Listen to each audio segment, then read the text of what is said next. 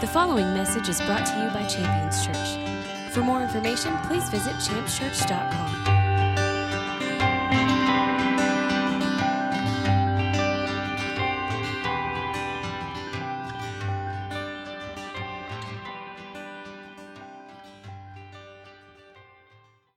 I want to get into the word. I'm excited for the word today for a lot of reasons. And I hope that here in just a moment, you can see that there really is a passion about today's message. It's been a big part of my life. God has done some really powerful things in my life. I know He's done things in your life, He's done things on a personal level in each one of us. But there's something specific that has taken place in the past few years, and it, it actually uh, came to a, a, a wonderful peak some five years ago. And it has really transformed the way that I see God, the way that I function as a believer. It's had the most profound impact on my life. And I hope that that can translate and carry today as we get into the Word. I want to give you a few things that we're going to look for. Now, I like to do this. If you don't have anything to take notes on, just lean over to that kid next to you and take one of their crayons. Do something, you know. But I enjoy note taking because it lets you revisit things in your own time. We come here and we listen to a message together. But God is always wanting to speak to you personally. He loves you so much. And He shows you wonderful things in the Scripture, and His desire is for that Scripture to become a reality in your life. So here's a few things that we're going to look for. If you're taking notes, you can write these down.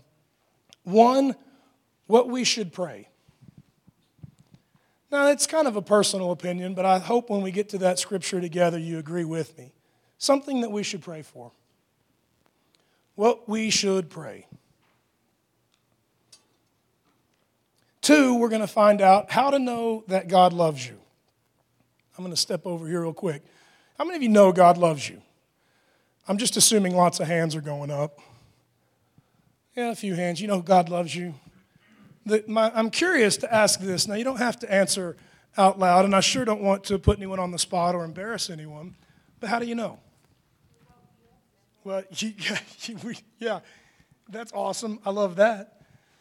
We don't need to answer out loud, but I just, I'm curious if that's a question that we have difficulty answering, we're going to see something. I believe that with all of my heart. How do we know that God loves us? There's something that we'll be able to identify in our life that reveals his love for us. And then a third thing that we're going to find is how to never miss a turn. How to never miss a turn. Several months back. I was with Isaac Garcia. We were picking up a piece of equipment, and all of a sudden, my GPS decided to freak out. It was telling us to turn when there was no turn. It gave us directions all over the place. We lost probably an hour driving around. It was late.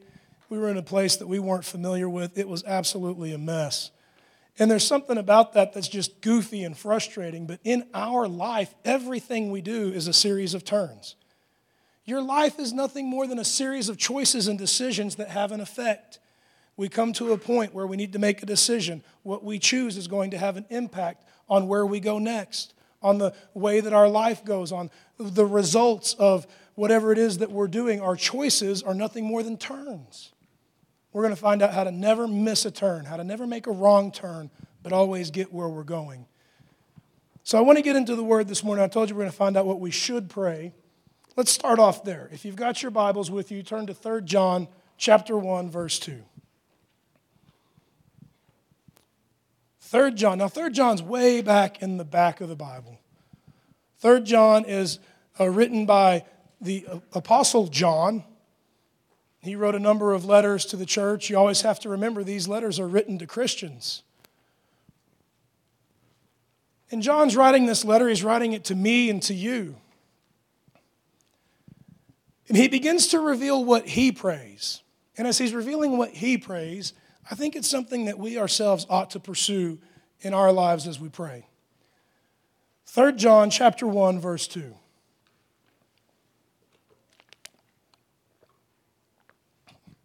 He opens up by saying, Beloved. Beloved. Can you just say, Beloved? Yeah, that's an important word. Now, he's beginning what he's about to reveal, but we could stop right here. We could spend all of our time on that one word.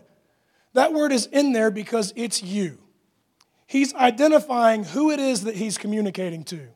He's writing this letter to the beloved. That is me, that is you.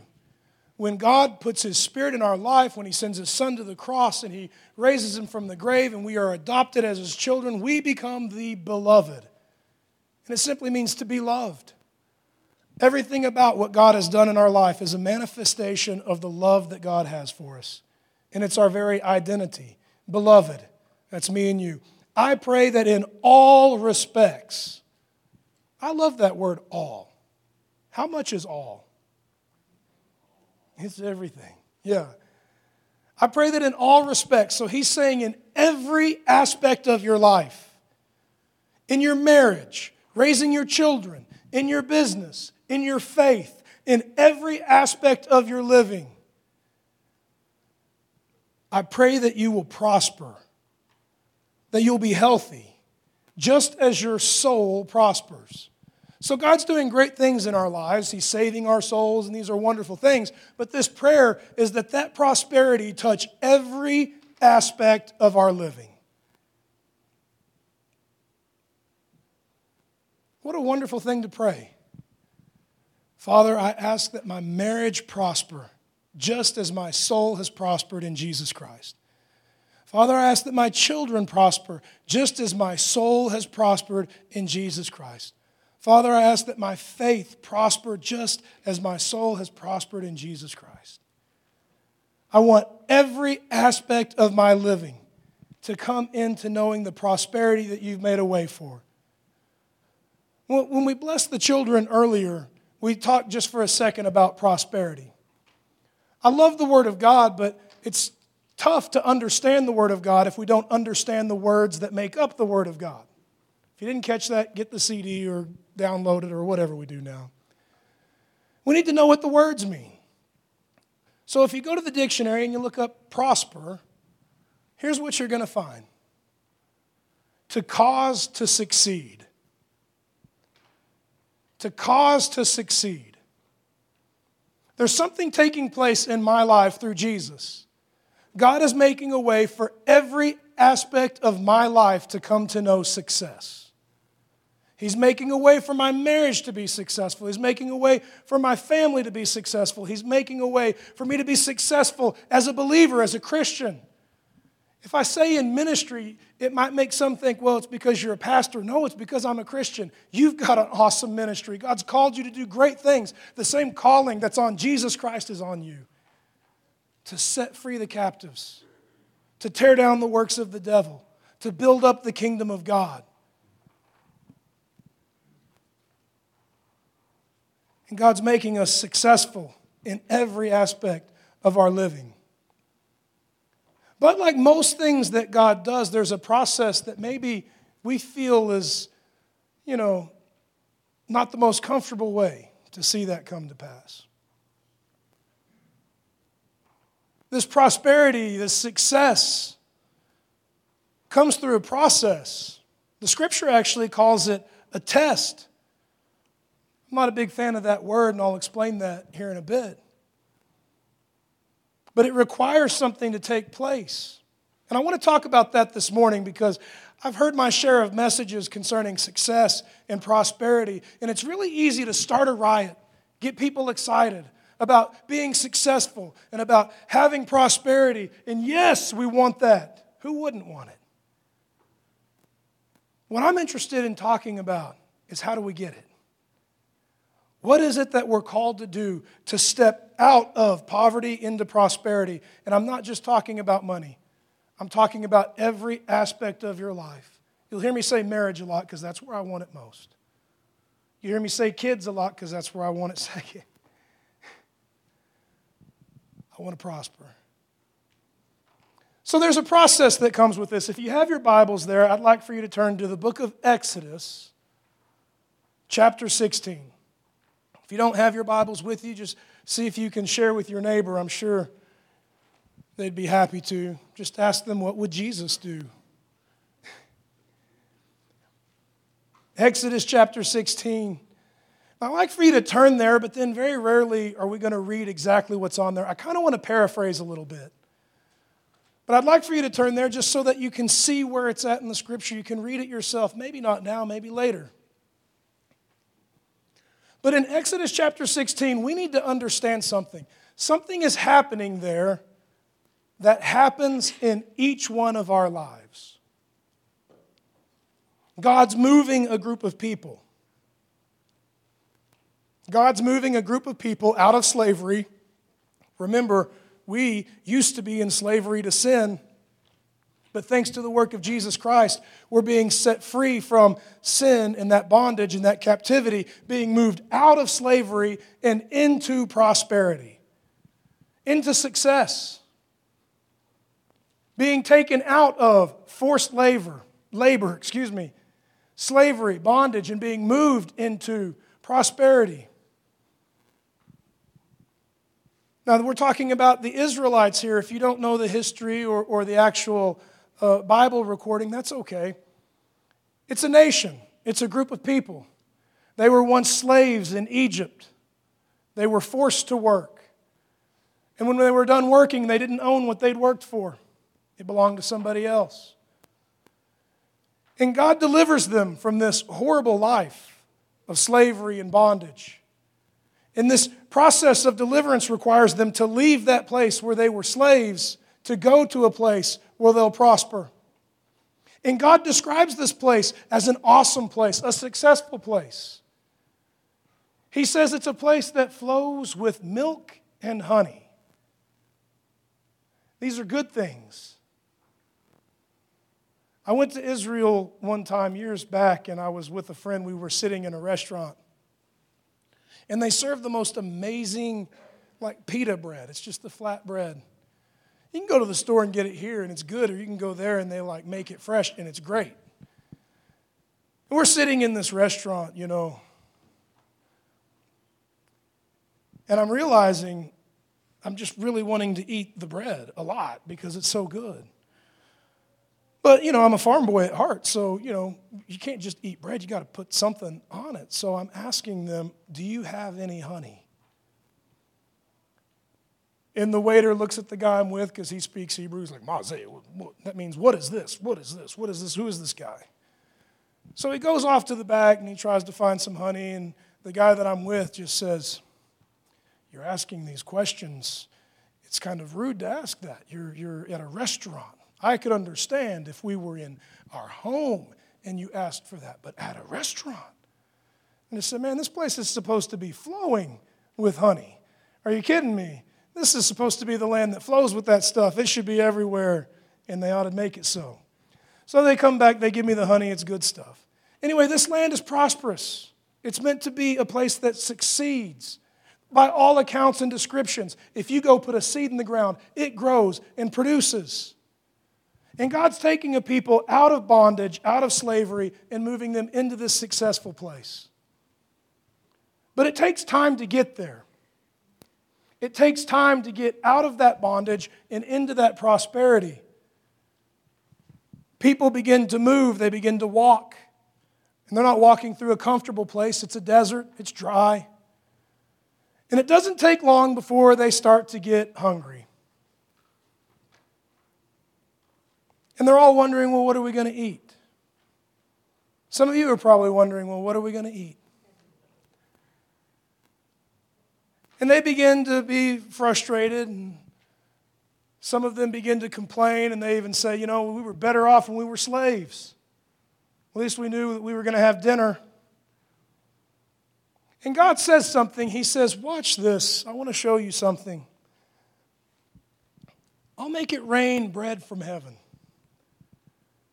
And he tells Moses how it's going to work. He says, Listen, every morning there'll be a dew that'll set on the ground. And in this dew, you're going to find manna. You can gather it every single day except for the Sabbath, and it will always be enough for you. If you try to gather up a whole bunch, it'll go bad, but it will always be enough for you. And so Moses goes and he tells the people that are on this journey from slavery to prosperity, says, Hey, God's going to do something. Every morning, it's going to be there. You go get it, take it home, cook it, make something great with it. But God's going to take care of us the whole time that we're leaving slavery and moving into prosperity, moving into that place that is successful. Right now, we're in this place in the middle. And God's going to take care of us the whole time we're on this journey from slavery to prosperity. And so the people go to bed that night. They wake up the next morning, and sure enough, just like God said, the Bible describes it like a frost on the ground. And they go and they gather it. It says it was like a white flake. And they could take it and they would measure a certain measure of it and they would pound it and they would make a flour out of it and they would cook cakes with it. That sounds like a good place to stop, don't you think, just for a moment? Because I, I wanted us to have some sort of a, you know, visual aid little learning tool. And, and I went shopping, and everyone's fresh out of manna. Nobody had any. So I thought, I'm going to go with the next best thing, right? And if you're asking me what the next best thing is, I think it's apple fritters from AM Donuts. It's kind of like the provision of God in my world. So here's what I want to ask. Where is here ushers? Who do we got? There we go. Rodney and Carrie, Rodney and Carrie. Let's look in these boxes and make sure there's enough in every box. Because I'd sure hate to have a fist fight in church. And let's just kind of put boxes here on the tables. There were six in that one. So what do we have here? There you go. Looks like they're in sixes. That'll work. We got any tables with more than six people? Uh, I don't see one. Okay, let's just put a table on a box. Or a box on a table. Sorry. My day started early this morning. Yeah, look at that. All right. Try not to hurt each other. You got some plates and some napkins, fork for all you fancy people. There you go. Here, I'll get those, Carrie. I don't want you to have to. Oh my gosh, these are still warm. Did you feel that? That's pretty nice. There you go. Now, do you feel like you could learn something? You have a little learning tool there in front of you. Nothing like a little visual aid to help out.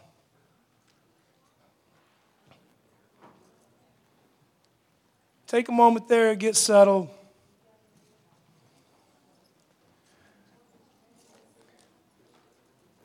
Now, this could be the only food that I know that I think biblically you don't have to pray for it because it's already blessed. Yeah, we got a few laughs out of that. There you go.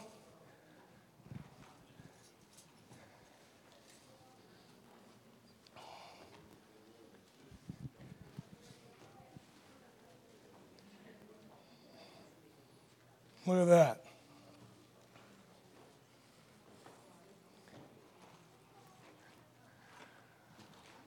All right, so you're settled in. So remember, as people are being set free from captivity and taken into prosperity, God's giving them something every single day.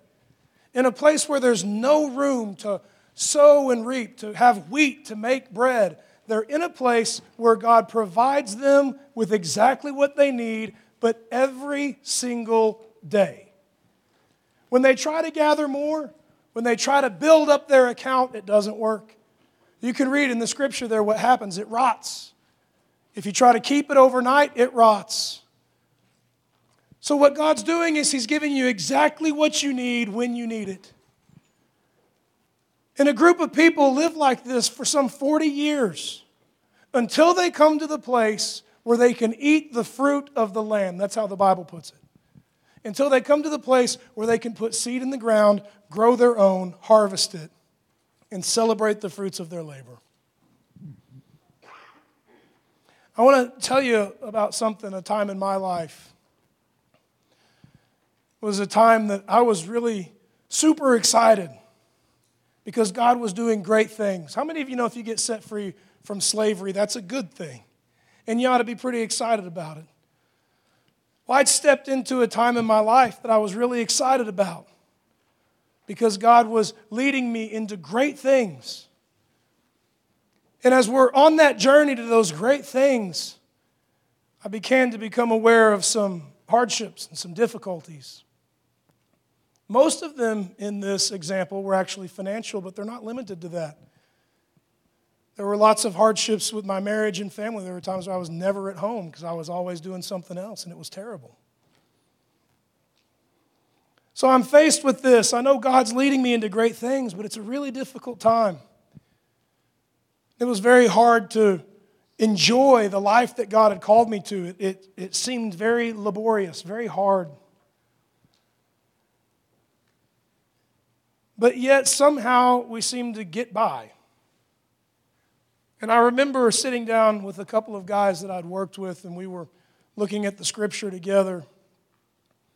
We'd often do that. And, and when we did, something happened. I have a desk in an office where I would sit. And we were sitting, and I began to just minister to them and talk to them about some things. I, I remember what we were talking about specifically, but it doesn't have anything to do with the message here. And as we were sitting there, just something began to happen. And I don't want to convince you that it happened. I just want to tell you that it happened. You don't have to believe it. You, don't, you might think I'm totally nuts. And I'm okay with that. You wouldn't be the first. But something happened as I was sitting there going through this hard time, knowing that God was leading me to where I'm supposed to be. As I was sitting there talking with these guys, I kept noticing something on my desk. So I brush it off, and we kept talking and show back up, brush it off, and show back up. Now, you don't have to be in agreement with me. You could say it's something, you could say it's anything, doesn't matter to me. And if I find out one day in a conversation with Jesus that I'm wrong about this, I'll be the first to say, well, man, I sure missed that one. But I sat there, and as we minister, you go ahead and show the picture. That was just showing up on my desk, this flat white flake that fits the description like frost would appear. And so I looked at those guys and I said, Are y'all seeing this or am I crazy? And they said, No, we see it.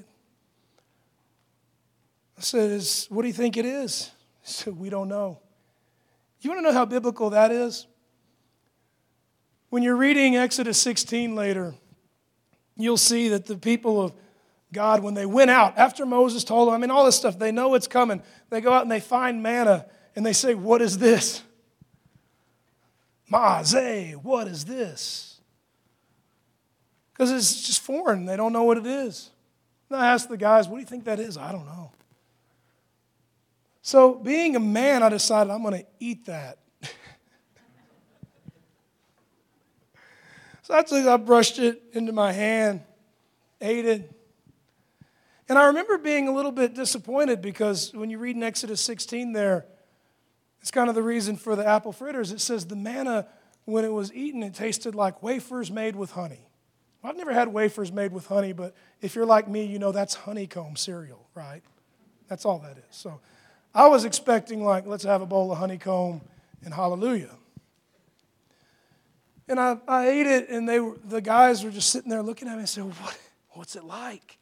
What is it? Mazeh. said, It tastes just like olive oil. And so, you know, we went about the day. It's not a day like every other day, obviously, but, you know, business goes on. You got to do stuff. So we went about the day, and I just remember thinking, what was that? What was that? And I had an impression in my spirit to go to a passage of Scripture in Numbers chapter 11. Be verses 7 through 9. It talks about manna, talks about how it would form, talks about its color, all of that stuff. And then it says what they would do with it. They would gather it and they would make it into cakes, just like that fritter you're eating. That looks really good, by the way. Uh, I hope someone's saving me one. I'm okay. I can't eat and preach at the same time. I don't think. Should we try? So it describes it, you know, and then it describes what people would do. They'd gather it and they would make cakes out of it. And then it says this. And it says, and the cakes had the taste of fresh oil. And I just remember thinking, thank you. Thank you for that. Thank you for showing me that. And I'm familiar with what olive oil tastes like. I mean, my wife cooks with it, and we've used it medicinally. I was a little shocked when I put that in my mouth, and it just it felt like I'd put a big spoonful of oil in my mouth. And the cakes tasted like fresh oil. I began to just study the passages there because I knew, you know, that's pretty unusual. And I love when God does cool stuff. He loves to do cool things. I mean, He really does. He loves to do the most amazing things in our lives. But I knew there was a purpose behind this. I mean, you have to just stop and ask yourself, why? Why? Why? I mean, first of all, thank you. That's really awesome. But what am I supposed to get from that? And began to show me what was going on here during this process. Remember, leaving slavery and captivity and moving into prosperity. I've grown up in churches that would preach about prosperity, how God wants us to prosper, God wants us to, to do well, God wants us to succeed, and God wants us to even be rich. It's the blessing of the Lord that makes rich, and He adds no sorrow to it. That's the word. That's not my word, that's His word. And I'm glad God makes us successful. You can define rich a lot of different ways. I've known people with lots of money and they're depressed. But I heard all kinds of messages on prosperity and prospering. But then God showed me this. And I thought, wow, that makes perfect sense. And the good news is, it actually activated a lot of the messages that I'd heard before. I want to say that again because I want to explain what that means. It activated a lot of the messages I'd heard before. What that means is until I caught this, until I saw this, none of those other things were going to work. Even though they were factually true, or you could read the scripture, memorize it, make a bumper sticker, stick it on your refrigerator, you could do whatever with it. But I saw something here and I realized that's on purpose. It's not an accident. But that's something God not only did, but is doing in every single one of us. God's taking us out of captivity, moving us into prosperity. And during that journey, there is a process. Sometimes it doesn't take long at all. Sometimes it takes 40 years. It took them 40 years. But we all go through the same process and it has the same point. Manna is referred to by God as a test. Now, I don't really like that word because I don't like tests. You know? You remember those tests you take in school? You take your pencil and use the eraser side and you tear the little thing open and you go and mark it all. I hated those things. And then there's this like, do you mind if I just confess to you? I feel like I need to confess some sin here. Did you ever have one of those tests where if you didn't get done, you were supposed to just leave it? Don't go back. Did you ever have one of those or was it just me? I went back. So now I feel better. I would go back and finish it. You're not supposed to. Broke the rules. My fault. But I don't like tests. I don't like being measured by something that's multiple choice. I think there's so much more to me than that. I don't like someone else picking the questions to decide whether or not I'm intelligent. I just don't like tests. So when I read that, I think, you know, that doesn't really sound like God. I don't think God is interested in, you know, putting us in positions of being humiliated. Wrong. So test must mean something. You know, we use that word test for other things. Some of your Bibles may say prove or proof. What God's doing is He's changing us. Throughout this process of being set free from slavery and taken into prosperity, He's changing us, He's proofing us. He's taking things that are a hindrance out and putting things in that help. That's what that really means. He's testing us, He's refining us. If that's not a word you're familiar with, look it up. It's even in the scripture refining. It's how metal's purified, it's heated, and all of the things that are unclean and unproductive are able to be moved away from it, and you're left with something pure that has worth. And during this process, being set free from slavery, stepping into prosperity, we're going through this process where we're being purified. And that purification happens a whole lot up here in how we see things. When you look at the history, you see a group of people that God miraculously sets free from slavery. And then the moment they face a trial or a problem, they say, Oh, that God would have just killed us back there. Forget about how awesome He was just yesterday, because all we tend to see is today.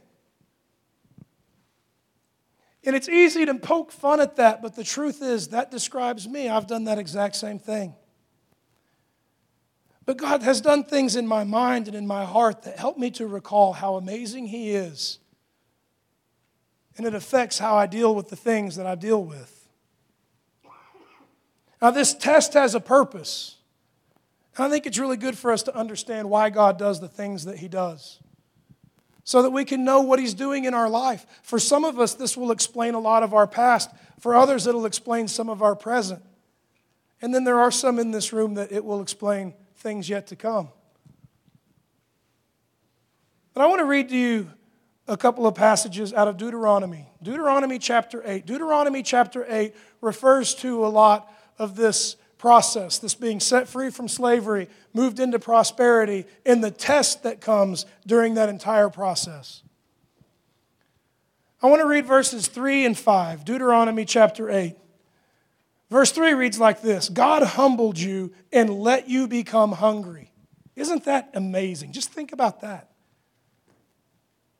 There was a time where I remember looking for change to go buy milk for my young kids because I didn't have any money going through the you know ashtray of the car, going between the seats, looking for.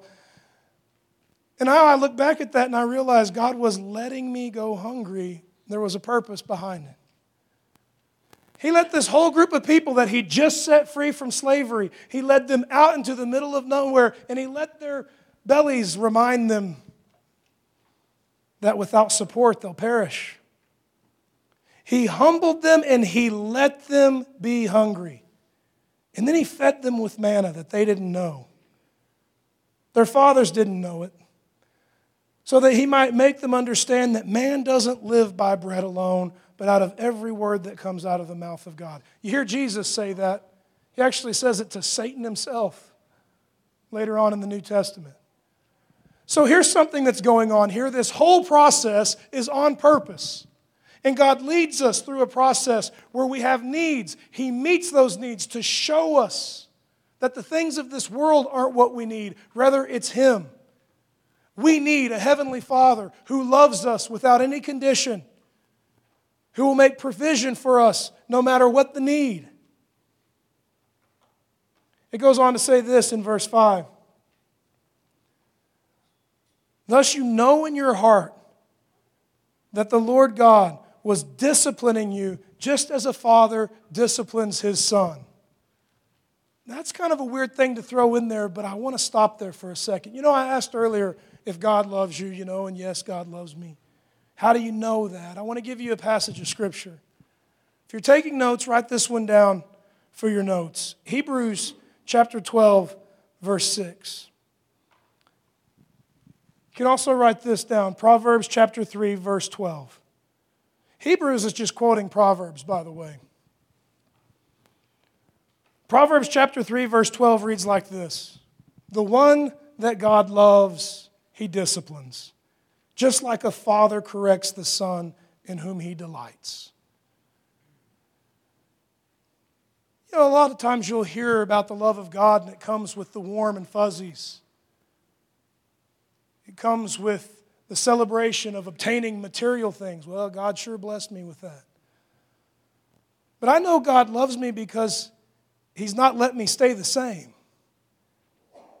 He disciplines me, He corrects me. And I think it's important for us to understand the difference between discipline and punishment. He doesn't get mad at me and take vengeance. I'm going to get you, boy. What he does is he directs me. Son, that's the wrong way. And if you go that way, it's not going to end well. That's how he shows us his love by bringing discipline and direction into our lives. I want to read again from Deuteronomy chapter 8. And I'd like everyone, if you can, if you're like me, you only have a small window after you eat one of those apple fritters before you need a nap. So I want to catch you before that window closes. So please pay attention to this because this is the point. That whole test, leaving slavery, moving into prosperity, and that process of God meeting your need in between, where if you gather more, it'll disappear. He'll always make provision, but it's every day, every day, every day, every day. That process has a. And here's the point Deuteronomy chapter 8, I want to read verses 16 through 18. In the wilderness, that's that place between slavery and prosperity. In the wilderness, God fed you manna. And your fathers didn't know it, so that He might humble you, so that He might refine you, so that He could do something good for you in the end. Now, verse 17. Otherwise, otherwise, you would say in your heart, My power and my strength has made me prosperous. But we should remember God because it's Him that gives us power to prosper. And it's Him that will confirm His covenant with us that He made with our fathers before. This whole process is about who gets the worship. This whole process is about who gets the glory. And I look back on those days, you know, when that happened on my desk, and I realized something. Had things been bumping, had things been going, had there been no hardship, I would have been really excited to tell people, look what I've done. I've taken this place and turned it around. I stepped in here, and all it needed was a little leadership. In fact, some of you may laugh about this, but it's actually pretty sad. That was in Oklahoma, and I remember driving one day and I said, Well, I guess it just takes a Texan. Isn't that terrible? That pride and that arrogance was going to be all too willing to take the credit, to take the glory. And God knows what we need to get that out of our life. Before I could ever touch prosperity, He had to teach me provision. I'm going to say that again because I want us to catch that. Before I could ever touch prosperity, I first had to learn provision. And though prosperity was attractive, I had to walk through provision to see God daily meet my need, to see Him overcome all odds, to know that there's no way I could have done these things, but it's just by His faithfulness, His goodness, His unending love for me. And when you come through that, when you walk through that test, that proving time, that refining time, you come into a realization that it's not your strength. It's not your wisdom. It's not your ability to bring, success or prosperity, but rather it's God's who's doing great things in our lives. And when we come through that test, we understand His provision, and we walk through the door to experience prosperity. I want to give you three keys to prosper, and we're going to wind down with these. We'll move quickly through them. The first one, Proverbs 11 25. A generous man will be prosperous. He who waters himself will be watered. I want to explain what that means. It doesn't mean he waters himself, it means he goes out and waters. I learned something during that time. I remember it was an obstacle, it was a wrestling match on occasion because it was a season where things were very hard for me. But I did my best to make sure that things weren't hard for the people around me. And I think that you can come to a place where you understand that generosity leads to prosperity when you come to a place where you realize generosity isn't subject to having something to give. Where you come to the place where you understand that it's a mindset and a lifestyle that I'm never going to stop helping people. Because the moment I start stop helping people, I become the victim. I become the one that is in such desperate need for help that I can't help those around me. But there's something that God has put inside of each one of us that courage to overcome adversity and to always serve those around us. It's not measured in dollars and cents, it's an issue of the heart, care, and compassion to be willing to put other people first. Here's another key to prosper Proverbs 13 21. Adversity pursues the wicked, but the righteous will be rewarded with prosperity. Righteousness is a key to prosperity. Righteousness, simply meaning doing things God's way. We talked a little bit last week about the difference between blessing and curse. Blessing meant doing it the way God says to do it, curse meant doing it any other way. If you want to find that in the scripture, you can listen to last week's message, or you can look up Deuteronomy chapter 11, verses 26 through 28.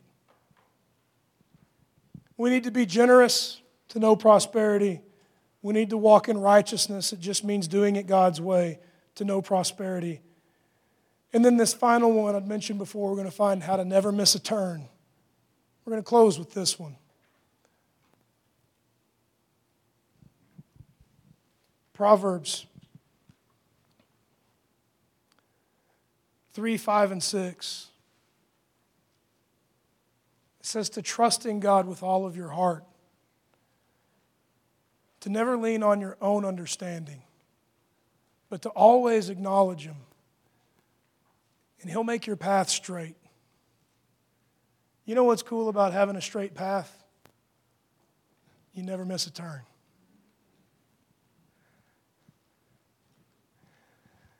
I want to close with this passage out of Proverbs, chapter 28, verse 25. The one that trusts God will prosper. What a great verse to close with. You realize the power of the word will in that short little passage. Not might, not could, but will. When we trust in God, we succeed. And if it were any other way, then God wouldn't be who He is. Because the scripture promises us that there's no failure in God. And as He's leading us, and as He's guiding us, and as He's directing us with all of His faithfulness, He's leading us into success. And as we move into success, it's vital that we understand that all of the success that we come to know, all of the cause to celebrate, isn't meant to bring us glory, but it's meant to bring Him glory. I want to ask you to stand with me, if you would. Thank you for listening to this message from Champions Church. We invite you to join us this Sunday for our celebration worship service. For more information, please visit us at championschurch.com.